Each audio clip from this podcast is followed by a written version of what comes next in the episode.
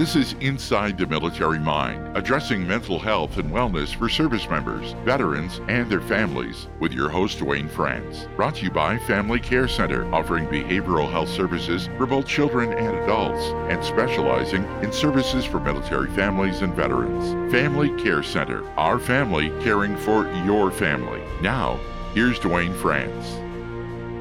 Hello, and welcome to Inside the Military Mind. My name is Duane France, and each week we'll be talking about mental health and wellness for the military affiliated population. Coming up in today's guest segment, I'll be having a conversation with Kelly Robbins, a licensed professional counselor who specializes in couples counseling at the Family Care Center. After that, I'll be sharing the Homefront Military Network Resource of the Week, CPCD. On this week's Insight segment of the show, I'll be talking about the importance of trust when it comes to addressing the mental health needs of the military affiliated population. After 22 years in the military, and another five working with veterans as a mental health professional, I understand the immense value in the concept of trust. For a lot of service members, trust in the military went hand in hand. The Army trusted me with millions of dollars worth of equipment. More importantly, it trusted me with the lives of some of the most amazing people that I've ever known. My leadership trusted me with critical missions impacting hundreds and sometimes thousands of service members. Sometimes trust is implicit in the greater position that the military gave us. You really expect that a leader knows what they're doing and really get bent out of shape when you realize that they don't know what they're doing. We trust our equipment. We trust our battle buddies. We trust the enemy sometimes because they can be predictable and at least we know where we stand with them. We trust that Chow's going to show up on time and get really bent out of shape if it doesn't. But we always have a backup plan in the form of that meal ready to eat that we have stashed under the seat. Sometimes that trust is betrayed. The rates of sexual assault and harassment in the military, both male and female, are overwhelmingly high. Those we are sworn to defend, to serve alongside of, are too often those who hurt us. Just like any organization, there are those who are more self focused than other focused, and the leaders of the organization can do much to establish or destroy the culture of trust. So at the end of a service member's military career, whether it's eight years or 20 years, they've learned to trust at some points and not to trust at others. They have a finely tuned trust distrust meter that served them well, or maybe not so much, but it was mostly effective. Trust is a very fragile and powerful concept. It's easily broken and slowly and imperfectly repaired when it is. If it stands the stress and test, however, it is a bond that binds tighter than steel. So, my previous chosen profession, that of soldier, placed immense amount of value on the concept of trust and prepared me accordingly. I received guidance and mentorship. I was rewarded when I cared for that trust appropriately and punished when I abused that trust. Whether in combat or in garrison, I was more than reasonably certain that I can get the support that I needed when I asked for it. When it comes to trust in veteran mental health, however, things can be a little different. My current chosen profession, as mental health professional does not have the same buy-in when it comes to a culture of trust from veterans. Like it or not, true or not, veterans think that they can't trust mental health professionals. The gift of trust that a veteran gives to a mental health professional is even more fragile and tenuous than when a service member trusted their leadership in the military. They don't know me. They don't know what I look like or what I'm going to say to them when they come to my office. They know what it feels like when they think about some of the stuff that they saw or did. So, of course, other people are going to be horrified or nauseated or judgmental. Why wouldn't the therapist be that way too?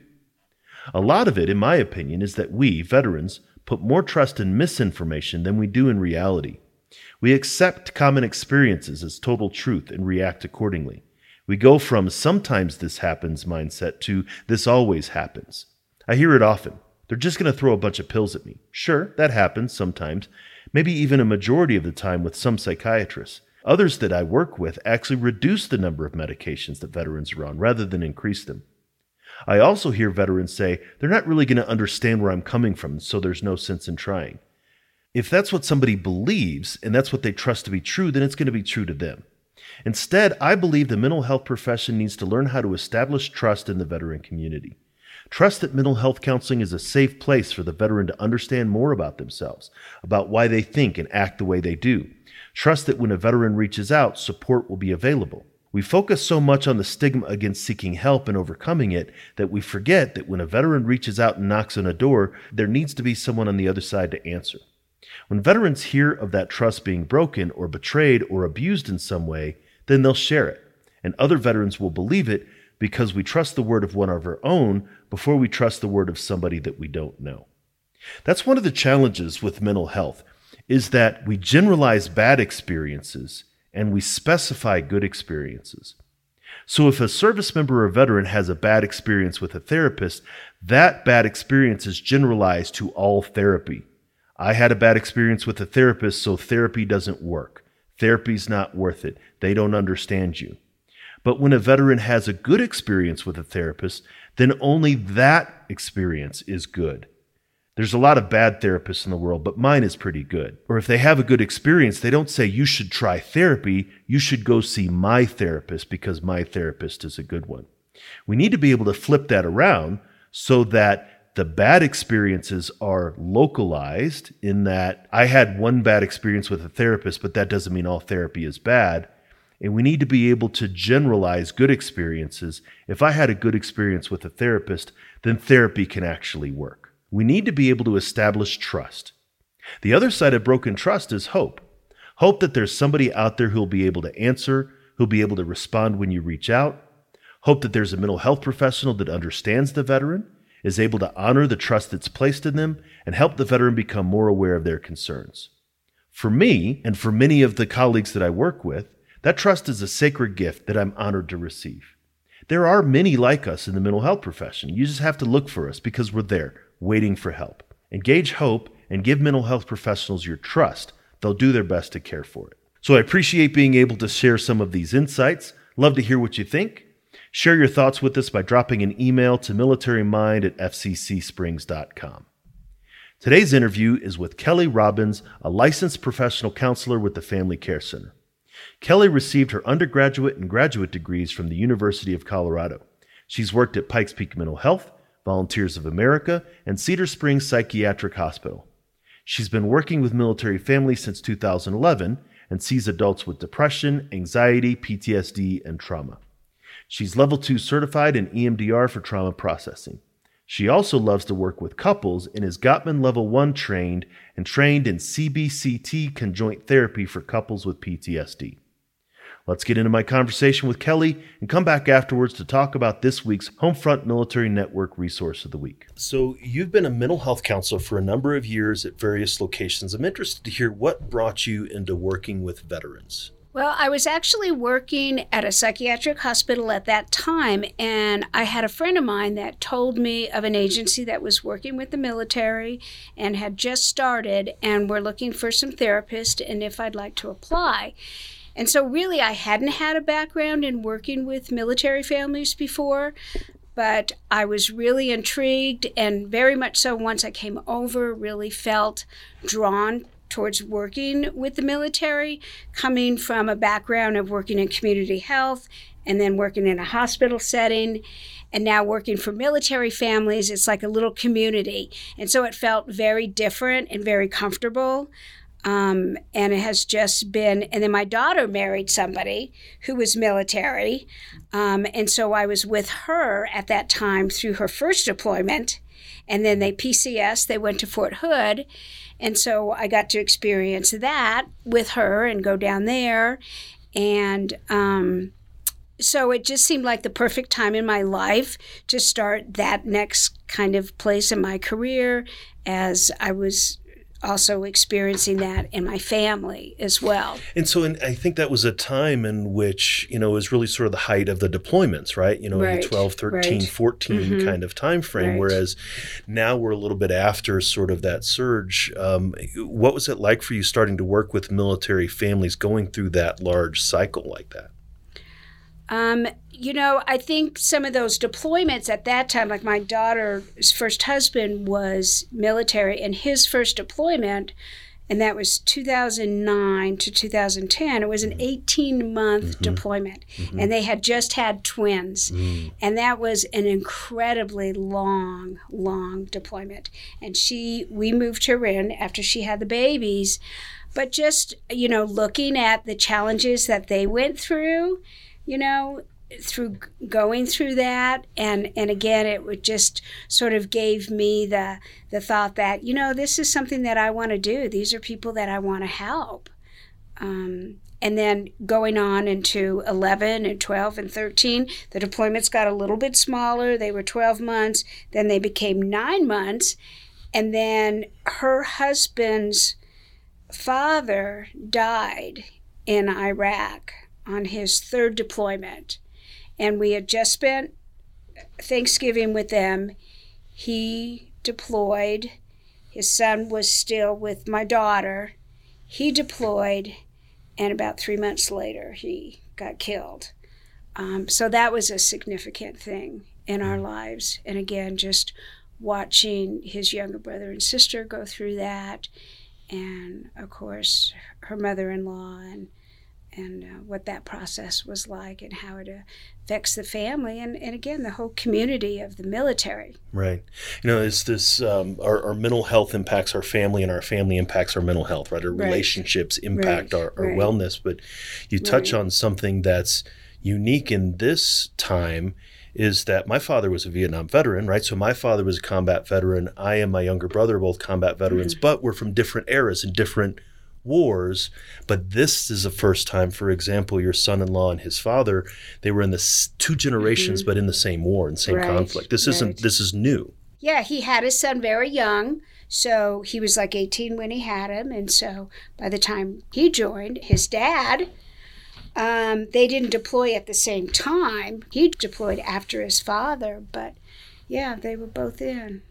And and I and again, this can be challenging multi generationally, right? We if we right, talk about right. family tension, we're talking about um, you know in between, right, in spouses and stuff like that. But you specialize in marriage and family counseling, which is similar but also different than just straight clinical therapy, right? People think you know Freud on the couch kind of stuff, but right. you you specialize in couples counseling. You have specific training in something called Gottman's couples therapy mm-hmm. or Gottman couples therapy. Can you tell us a little bit more about that? Right. So when I came in, um, and it was Haven Behavioral Health at that time, they didn't have anybody that did couples. And I hadn't done couples because I, again, came from a hospital setting at that point. And so I said to Brian, who owned the facility at that time, I said, if you do some training, help me with some training, then I would be interested in working with couples. And so I kind of researched a little bit on what kind of training I wanted, and I was really drawn to them. Julie and John Gottman, they're both doctors, and they have written numerous books, not only on couples therapy, but family therapy, working with children. Um, they do an incredible amount of work. What's different in their treatment of working with couples is that traditional psychotherapy with couples, had couples come in, they would sit down, and instantly the therapist would say, Well, tell me a little bit about what brought you in. And instantly, boy, the fireworks would start, right? Um, and what they found is that the majority of the times when couples left, they really didn't feel much better than they did when they very first came in. And often they didn't come back because of that. So their therapy is very different. They don't start with that they have them come in and they have them tell them the history of their relationship. And instantly you see them both just sit up and they smile and they, they dialogue back and forth and they tell you about how they first met and what attracted them to one another and the things that they do. And by the time that first hour is open, you're like, you know, we're going to spend a couple of weeks and we're just going to take you back to that. I want you guys to generate that fondness and that admiration that you had when you first got together. We got lots and lots and lots of time to talk about the conflict and the betrayal and the hurt. But right now, I just want you guys to spend time together, quality time together, and have fun. So they have games, they have card games that we play. I have games that I give them to do at home. I suggest that they look at different interests that they might have. Maybe they're going to take a painting class together. Maybe they're going to take a wine tasting class. Maybe they're going to take cooking classes. Um, get an old piece of furniture and refinish it together. Just enjoy their time together. And we'll do that for several weeks. And as you're doing that, right, you're always taking notes and you're you you find out through doing that what some of their issues are. Mm-hmm. And so once you get them in a really good place, then we start working on some of the hard stuff, right?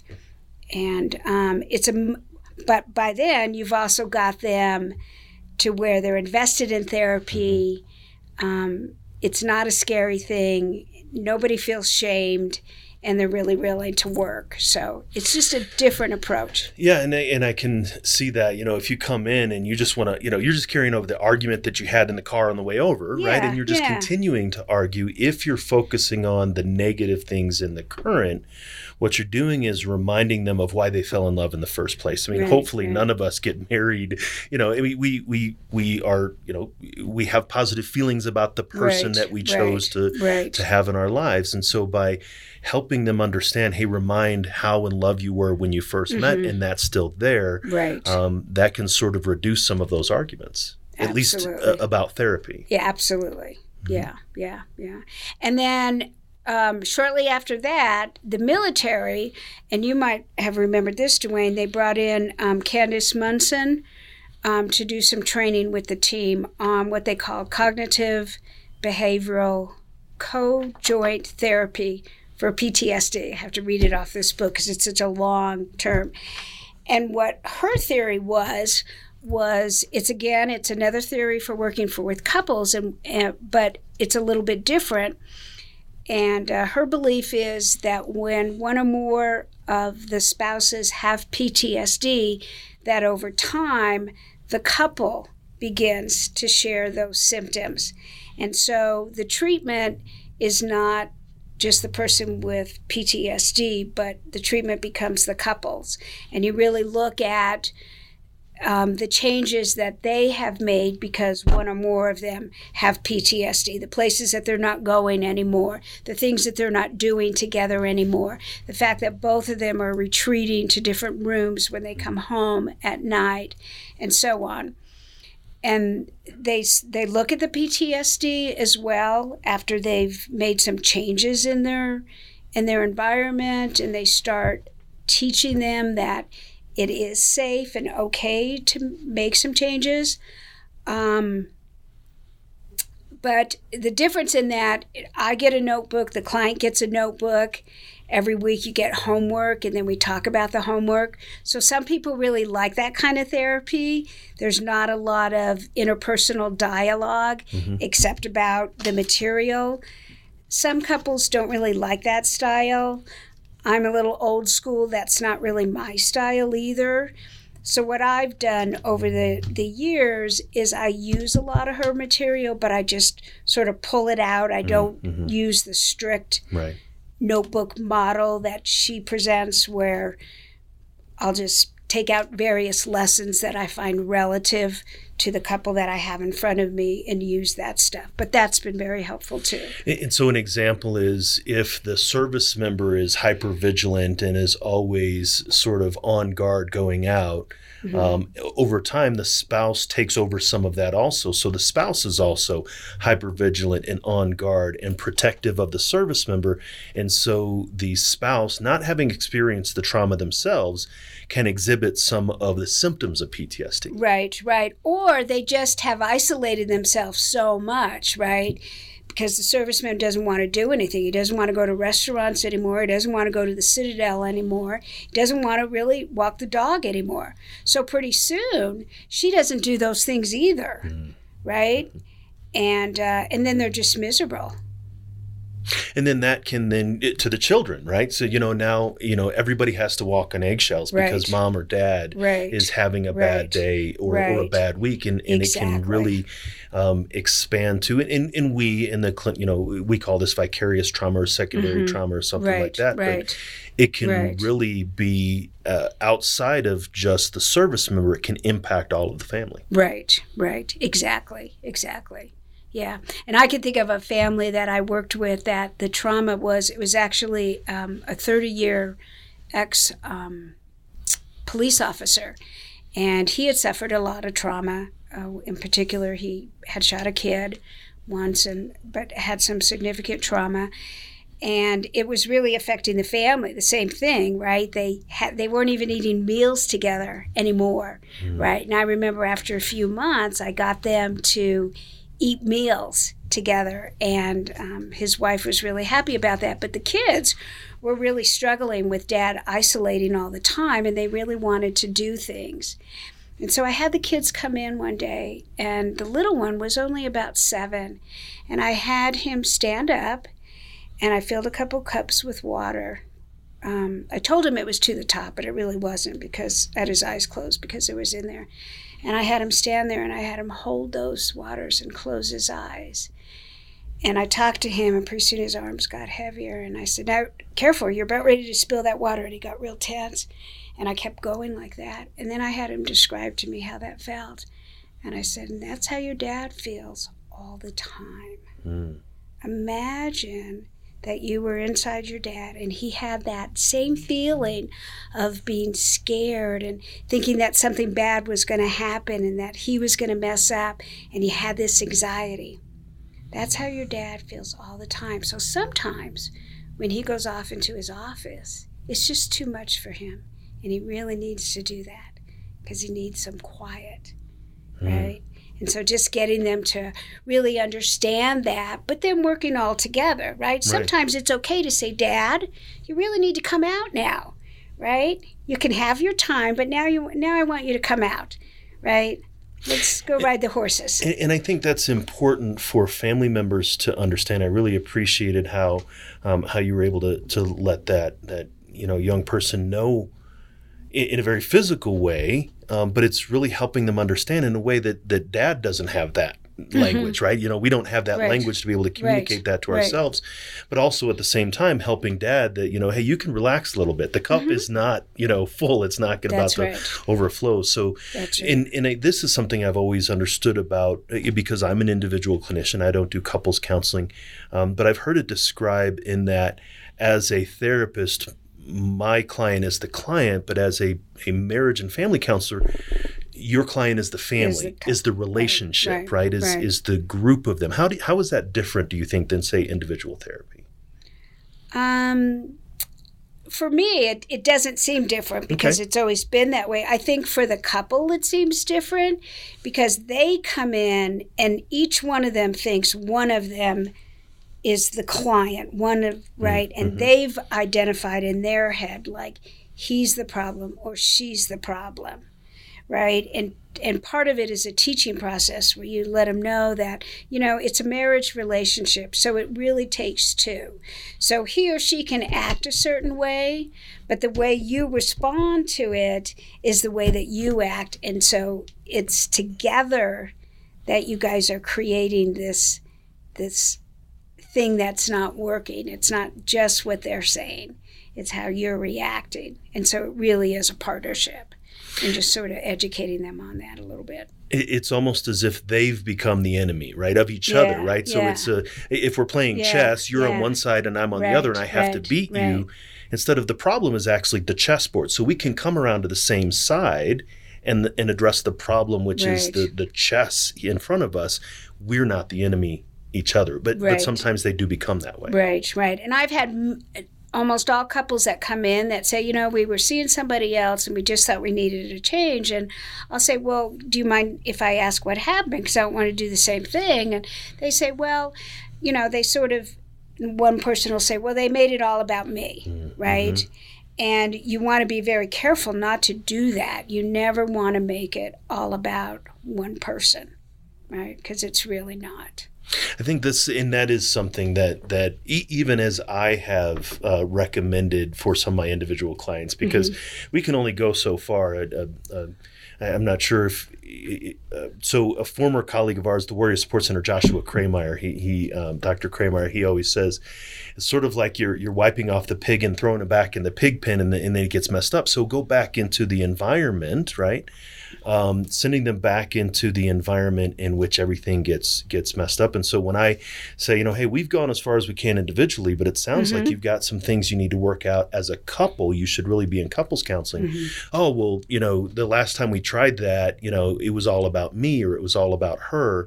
That it always that that there's this idea that when it comes to couples counseling, one person's always the bad guy and one person's always the good guy. Yeah, yeah, not true. Not true, right? Right. And sometimes one person does really need individual counseling. Mm-hmm. Maybe it, like, you know, if they've had some family trauma in their background that's really bleeding into the marriage relationship. And that's a little different when you say, you know what? Um, we're still going to work in couples, but I would really recommend some individual therapy just to work on that issue not not couple stuff, right? Just for you to get to a place where you feel better about that one issue right and and really make sure that i explain it in a way that they understand that that's not a i'm not shaming them i'm not making them feel bad i'm just saying that i think that it would be helpful to the marriage if you worked on some of that childhood trauma for instance. And and you know, and we'll get into this a little bit later as well. But um, couples counseling can really save marriages. Like literally, that's the yeah, reason yeah. why why it's there. Um, but but some people, you know, they have this idea of of you know it, it's going to make things worse or it's not going to help or, or something like that. So it's I think it is another aspect of sort of this wellness, and it can help people improve, right? Mm-hmm. Um, uh, you know, I, have I, I think I've said it on the show here before.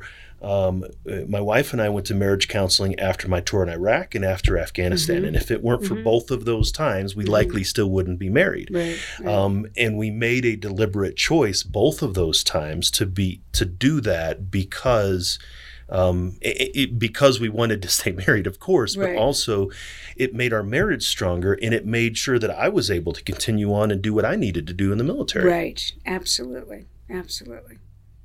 Yeah and and so it's it's really encouraging to me to to hear about um, and even be able to encourage uh, service members and veterans to to be able to get couples counseling. So you're listening to Inside the Military Mind with me, your host Duane France. Today I'm having a conversation with Kelly Robbins, a clinical mental health counselor with the Family Care Center. So we've talked a little bit about the multiple deployments and, and sort of your approach to, to couples counseling. Um, you've seen a wide range of challenges. Um, again, going through these these sort of heights of the deployments, and then as the deployments have sort of diminished, both with the common stress of being in the military as well as the impact of multiple long deployments in a short period of time. What would you say are some of the things that are the most challenging for military couples? Um, I would say first and foremost is probably the whole reintegration process, right? The the time that they spend to get away from one another, and then they get back together, and those could be varied kind of reintegration problems that they have. The one that I probably see first and foremost is the idea that they get so excited as it nears the time that their spouse is going to be coming home and they create in their head this idea that it's just going to be like this honeymoon like period. fantasy island yeah, yeah like it's just going to be wonderful right and two or three weeks in and they find out it's not like that, right? And they feel a lot of guilt and they feel a lot of shame.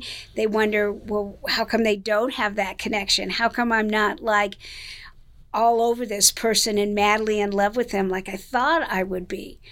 And just to normalize that for them and just to say, you know, think about what it's like when you haven't seen somebody for a long time. Maybe it's a family member that you haven't been able to see for a couple years and you see them and you sit down for lunch and it takes a little while, right? You have that period of awkwardness where you have to sort of catch up. Well, it's like that in your marriage relationship, right? One of you have been gone for anywhere from six to nine to 12 months, and things have changed, right? Um, you've been over across the country with your people doing your thing, and the other person's been at home, maybe with the kids and work, doing their thing. In the meantime, they're doing, you know, they're learning how to work on the car and they're learning how to, you know, do the drain in the kitchen and they can change the transmission now and um, they can do all these things and so you come home and the other issue is well what am I supposed to do now? Mm-hmm. You know, where where are my responsibilities, right? And the other person being willing to say, "Oh, um, it is important for you to be able to do some of these things. Yeah, I can do them. I learned how to do them while you were gone, but you know what? I'm gonna I'm gonna be willing to get them back to them. So one of the things I tell them is you got to communicate. You have to talk about those things, because probably the biggest mistake that people make is they just don't talk about it. They know that something's not right, that I'm feeling like I'm useless, but I never said that to my spouse, right? Or that you're still feeling like you're overwhelmed, like you're doing everything, but you've never said that to your spouse. And it's not until they get in the office and they sit down on the couch and it comes out and the other person looks at them and says, Oh my gosh, why didn't you tell me? Mm-hmm. I would have gladly let you take the car to go get it washed or take the kids to gymnastics. I, I didn't know you wanted to do that, right? And so teaching them to really talk about just even those really, really small things, right, that they need from one another, that's real important. And, and so, and to touch on that, um, both of, and I've, I've heard, I've even have clients that say this is we've both grown during these deployments, mm-hmm. But we've grown separately and in different directions, right? right so if we look right. at it from the spouse standpoint, you mentioned some of this, is the spouse becomes much more independent. Right. Um, it's it's almost, I mean, it, it is a physical separation, but they become a single parent without the understanding of I, am I'm not divorced or anything. I'm still in this relationship, mm-hmm, but mm-hmm. I'm in in all other words i am a single parent and that can create a lot of stress for the spouse that remains home after the deployment Right, right.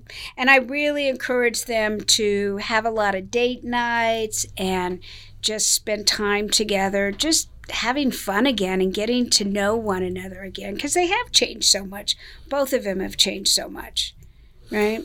And then yeah. on the service member side, because obviously, if somebody, you know, you, you don't go to combat without getting a couple dents in the fingers, mm-hmm. right? And that changes them. But this idea of, um, the spouse has this ideal, you know, homecoming that that's going to come back, and some of it may be, you know, they're going to come back and take some of this stuff off of my plate. Mm-hmm. Um, but the service member coming back is having this ideal of, you know, um, it's all going to be great, and it, but they have their own things to deal with, and so you have maybe the trauma of combat coming back in and integrating with someone who's had a lot of the stress related to single parenting. And again, without that communication, it can cause a lot of problems. Right, right. And you know, on that note, Duane, I think that that's why stuff like this is so so important because early on in those deployments i think we didn't have that education out there for a lot of families and so after 18 months their spouse would come back and these families really did not know what to do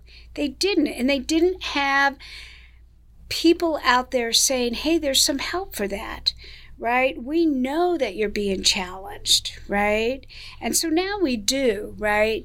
The servicemen come back different, and the, the spouse that stayed at home changes a lot too. And their family changes, right? Mm-hmm. Their baby was in a crib when they got mm-hmm. home, and now they're in a toddler bed. Well, and that's right? and this is something again, and I've said it on the shows. When I started to deploy, my kids were in kindergarten and first grade, and when I stopped deploying, they were approaching high school. That's what three stages of growth yeah, there. Exactly. Um, that I was not, I was you know missing all or part of right, those intervening right, years, right. and and even in that, and and this is something that that my wife often uh, describes is there was a point in which she said um, we came back and I disciplined the children, and she got angry. She was like, "Who is this guy thinking he's going to say to really? my kids?" And the kids are thinking the same thing. Right. Wait a minute. Wait mm-hmm. a minute. You've been gone all this time, and now you're telling me mm-hmm. what to mm-hmm. do. And that yeah. can be challenging for the service member oh, because oh, the service member I was used to people listening to, but I came home and the cats wouldn't listen to me, the dogs, the kids would, nobody would listen nobody would listen. And so there's this challenges in identity, I think, is right. reintegrating in identities exactly. that you're talking exactly. about. Exactly, exactly. And then you compound that if there's been some betrayal or hurt mm-hmm. that has happened during the deployment. Um, something such as you know infidelity or something like that and then mm-hmm. that's another thing I think that is higher maybe in military families than is in the civilian sector just because again the time that's away mm-hmm. and just navigating that and um, you know people come in all the time and they want to know you know how do we build the trust back up in our relationship how do we get ourselves back to that place where i know that this person is going to be faithful to me and what i tell them is there's no pat answer that I can give them. Trust takes a lot of time, and for everybody, it's a little bit different. But we'll work on the elements of trust, and that would be honesty, consistency, and transparency. And a lot of them really struggle with transparency. They don't they don't want to do that. But I I'm honest and I say, you know, when you're unfaithful to somebody, you've lost your right to to not have to hold tra- secrets. Yeah. To hold mm-hmm. secrets, mm-hmm. right? Yeah. You have to do that. And what I tell them is for everybody it's different. Some people can gain that trust back in a few months, and some people it takes a few years. But what I but uh, what I do tell them is if you don't get that back, you probably will not be successful in your marriage because you can't continue to beat somebody up year after year over things that have happened in the past. Right? That doesn't make for a healthy relationship. And, and, this, of course, is on both sides, right? on you know, both sides, absolutely. Back, right? oh, sure. In the army, and I'm sure I, the and I am certainly yeah. not saying it's on the serviceman's part. It well, happens at home just as much. Although my point was the the, the old phrase, and I assume that it's still there, is in the army is TDY, temporary duty. Was some people saw it as temporarily to divorce yourself, right? Mm. You know, in that in that this is on both sides service members mm-hmm. finding themselves in remote locations mm-hmm um, you know, whatever they want to call it, a hall pass. But but this is trust can be deeply broken on both sides. Um, and, and almost in a cyclical manner. Well, you did this to me, and so that gives me a right to do that to you, and right, so then you did right. that, and yeah, and that can yeah. just cause more of these challenges. Exactly, exactly, right, right. And you know, the other part is just getting them to make that commitment, right? Like I said, the whole. I mentioned the word transparency, and I could just see the panic on you know, one or both of their faces. They're like, What are you talking about? You know, this is, I should have a right to this privacy. Well, you kind of lost that right when you stepped outside of your marriage in whatever fashion you did. And so, if you really want to make this work, right, you need to do that, you know. And you look at other forms of therapy, like addiction therapy, whether it's pornography or alcohol. I mean, they have a very strict protocol that you have to adhere if you want to get better. So it's the same thing with building the trust. Mm. If you're not willing to do those few things, you're not it's not going to get better. It's not going to get better. And I'm curious then in these patterns of disrupted relationships because not only is and, and it's interesting to me i don't think i knew that um, you know a higher frequency of infidelity but multiple marriages um, you know with service members mm-hmm.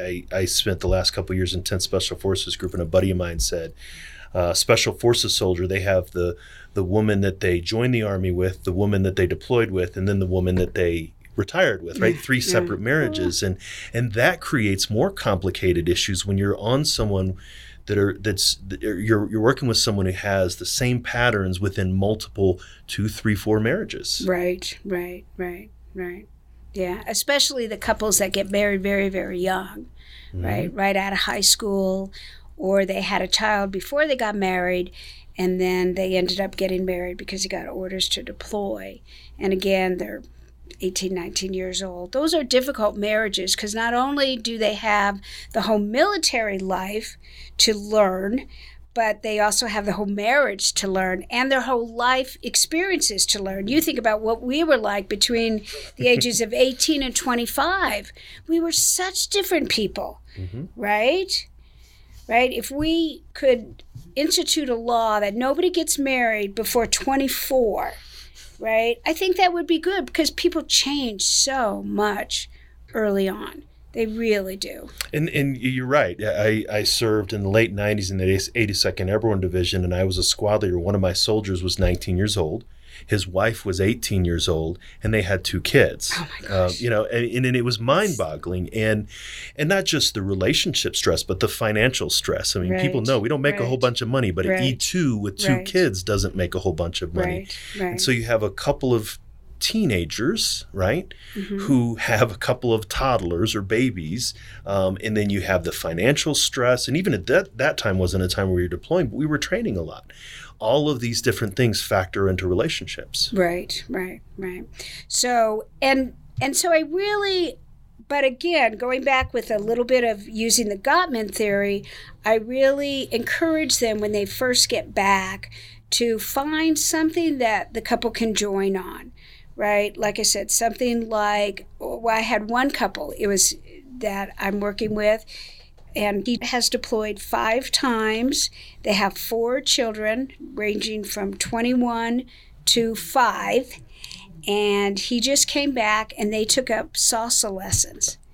And I tell you what, they are having so much fun. They're like little kids. They are just having a blast, right? And if you can find something, right, that's something that the both of you guys can enjoy and just have fun again. It's the best way to get to know one another. What do we do when we first start dating? We just spend time with them, right? Mm-hmm. We go out to dinner and we go to movies and we go rock climbing and we just do activities. And so it's the same thing for you guys. You've been apart for 12 months. You got to start to get to know each other again. So find something to do. And COVID certainly presented different challenges right? Because people couldn't go out and do things. They couldn't go salsa dancing. They couldn't take wine tasting. They couldn't take cooking classes. And so I had couples get real creative. I had one that got a couple of high rise bar stools and a black night, and they set their living room up like a bar. And every Friday night, they had a date night in their living room. People, like I said, they would refurnish furniture together. They would have picnics in the living room, just different things like that, so that they can just enjoy one another and begin to date again. And I think this the communication, you referred to that, the transparency, and then this creativity. Um, this takes effort, right? This is this is effort that someone Right. has to put into right. to be able to salvage a marriage Right, that that right. may be under tension. Right, right. Two words that I talk about all the time is to be intentional and purposeful, right? Meaning that you you have to you have to work to make it get better. There used to be a show on TLC about maybe about five years ago. It was called Seven Days of Sex. It only ran for one season, but what it was about was they featured they featured two couples on the brink of divorce, and they um, told them for one week they had to have relations every night. And then at the end of that week, they had to decide whether or not they wanted to stay married. And these were couples, average length of years was about 15 years. They all had kids and stuff. What was interesting about that program is because they only had a week and because each night they wanted to spend time together, they were very intentional and purposeful. They got up in the morning and they really thought about things that they had talked about for 10 years but never changed. Oh, that's right. You wanted me to get the dogs out of the bed. Okay, now I'm going to do that now, right? You say, I'm never willing to leave the kids with anybody and go out with you. Well, I'm going to get a babysitter tonight and we're going to go out, right? You say that you don't like the fact that I come home and I put my pajamas on, and one night you'd like me just to put some shorts on and some shoes, and maybe we take a walk. Well, now I'm going to start doing that. And in a week, they made these incredible transformations.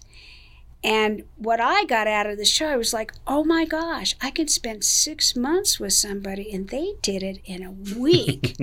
Right. And it was all about the fact that every single day they were intentional and they were purposeful in making changes because they had a task at the end of their day and it pushed them to do it.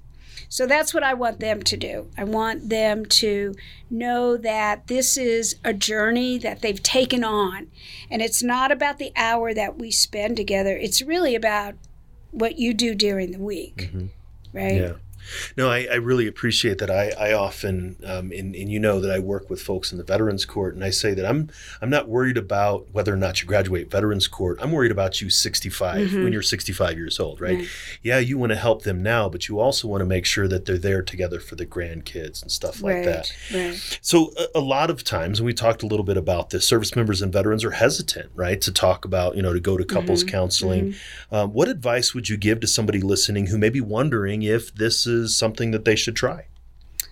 Um, I I say you know, do it. You know, a lot of people come in, some people come in when they have problems, but some people come in to avert problems. So, you know, either way, I, I just want to say that it's nothing that you should be shameful about. It's nothing that you should feel bad about. It's okay to ask for some help. And probably the biggest thing that I want to say to veterans is that it's it's confidential. It's all protected healthcare information. So when you come in with your spouse, we see them under the dependent's name, and that chart is under that person's name. There's no records of of the servicemen, right? And without a court order, they cannot get your uh, therapy notes. So I think part of it is letting them know that their command's not going to find out about the ins and outs of their marriage or that it's going to be a mark on their career. That's that's so not true. That's so not true. And more so command in fact is saying, you know what? If if your family's okay and you're okay, you're going to be a better soldier. Mm-hmm. So sometimes I'll print out, you know, let your command know that we're going to meet at five o'clock every Monday and take that to them. And they're more than willing to say, you know what, that's important. In fact, I want you to go because you're going to do better for me when you're better. And I think conversely, and especially now as we're now in the, the 20th year of this this really long series of deployments, is um, you know, just as my kids were young when I started, you know, my wife and I were young when I started, mm-hmm. but but senior leaders now have grown up and, and have these concerns. But uh, the second time we were in marriage counseling, I was a company first sergeant, and I made it known to my platoon sergeants and squad leaders that, hey, first sergeant's not going to be here today because he's going to marriage counseling, right? So it's not just saying that you know the command supports them going we need to be able to show right. that that you know hey it's important for us because i you know that's really good. Yeah. I'm, I'm gonna she's gonna be around much longer than the army is, that's for sure. Right, right, right. Just, you know, that that learning by by your leadership, you mm-hmm. know. Right? Same thing. Kids look to their mom and dads, and if it's okay for mom and dad to do, well, maybe it's okay for mom, for me to do it. So for your soldiers to see you doing that, I think is a big deal. Absolutely. Yeah. No, this yeah. has been great, yeah. uh, Kelly. Any final thoughts? Um, just give us a call, right? We have a wonderful organization. We have just excellent therapists, both individual as well as family, as well as couple therapy therapist, and we are just all of us just love this population and look forward to being able to help our military families as much as we can. Absolutely. Thank you for coming on the okay, show today. Thank you, Duane. I hope that you appreciated my conversation with Kelly. On today's Homefront Military Network resource segment, I'm glad to share a Homefront Military Network partner that takes care of some of the youngest members of the military affiliated community, CPCD. CPCD gives children a head start, prepares them for success in school and life by providing excellent, comprehensive early childhood services in partnership with diverse families and the community. Founded in 1987, CPCD was spun off from Catholic Charities to manage the Head Start program in El Paso County. At that time, they were funded to serve 300 children. Now they reach nearly six times that many through Early Head Start for prenatal moms through age three, Head Start for preschoolers three to five, and the Colorado Preschool Program for preschoolers four years of age. Today, CPCD, formerly known as the Community Partnership for Child Development, operates more than 60 classrooms in school districts 2, 3, 8, 11, 20, and 49. They're honored to have a standalone facility on Fort Carson with six classrooms. Military families account for 25% of their program participants. CPCD served more than 270 families identifying as either veteran or active duty for the school year 2020 to 2021. In addition to education, CPCD provides health, behavioral health, transportation, nutrition, home visits, and family services. Families are offered parenting classes, health and wellness education, referrals, and support in accessing community and military services. CPCD currently employs approximately 360 staff members, including teachers, family advocates, nurses, bus drivers, and administrative and support staff. They also partner with Early Connections Learning Centers and 10 family childcare homes to serve 1,800 families with children ages 0 to 5 who are living in limited income households, have special needs, or are experiencing other difficult circumstances that could challenge their readiness for kindergarten. CPCD's early childhood education programs create the foundation for lifelong learning. From the time a child is born, the brain is alive with no neurological connections and synaptic development. 90% of a child's brain develops before the age of five. When the brain of the little one is exposed to multiple risk factors such as poverty, low maternal education, and numerous deployments, their brain development slows and their educational foundation becomes fragile. CPCD offers tuition free, high quality early childhood education that has an immediate impact on a children's life. Many studies have shown that children who receive early childhood education are less likely to repeat a grade and more likely to have better school readiness, self esteem, and achievement motivation. Through their early Head Start, Head Start, and Colorado preschool programs, CPCD provides comprehensive early childhood care and education services for pregnant women and children birth through age 5. While early childhood education is a center of everything that CPCD does, their programs extend to parents with parenting classes, nutrition workshops, financial literacy seminars, and so much more. Family advocates are trained in the unique needs of military families and can help navigate family needs to resources and goals to success. When a child enrolls in CPCD, so does her family. All of CPCD's programs serve to enhance the development of children while providing parents with the tools that they need to be their child's first and best teacher. Furthermore, CPCD's full comprehensive programming also includes health screenings, behavioral health support, and special needs therapists. CPCD primarily uses the creative curriculum. Teachers use developmentally appropriate practices to teach social emotional skills, literacy and language skills, cognitive skills, and physical skills. Children have a play based experience focused on their specific developmental needs. All children, regardless of ability, are included in the classroom. Parents and families can apply for CPCD's program on their website, cpcdheadstart.org, and click on the I Am a Parent bubble, enroll now, and complete the pre application.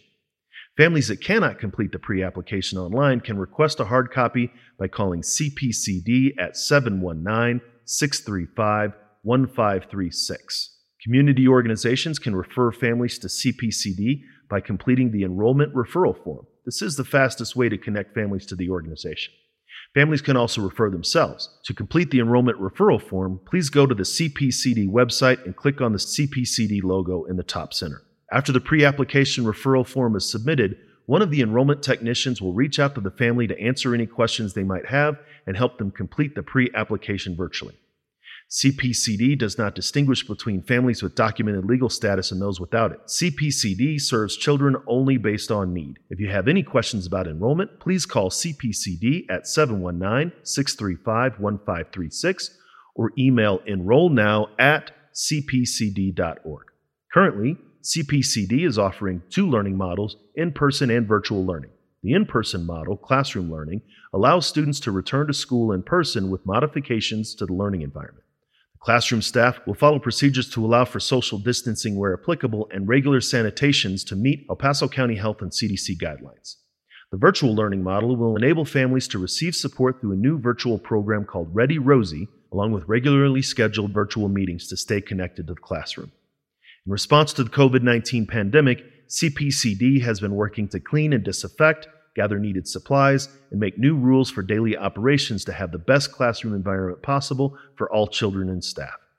Their procedures follow the guidelines by the El Paso County Department of Health, Licensing, and the Center for Disease Control. You can learn more about their COVID precautions on their website, cpcdheadstart.org.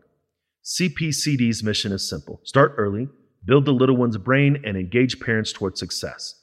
CPCD is enrolling now for fall. Don't wait to enroll your children. Space is limited. And remember, this community resource is brought to you by the Homefront Military Network. The mission of the Homefront Military Network is to connect military service members, veterans, and their families to resources offered by trusted community partners and to provide emergency financial assistance.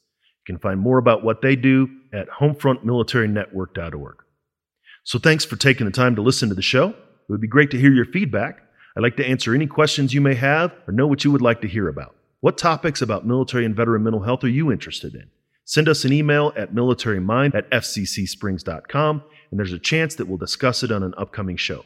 I'd also like to remind you that the information provided on this show is for informational purposes only. While I am a licensed mental health professional, I am not your licensed mental health professional. If what we discussed in this show brings up any concerns for you, it is highly recommended that you consult with a licensed mental health professional. Stay tuned for another great show next week, and until then, remember, you're not alone, ever.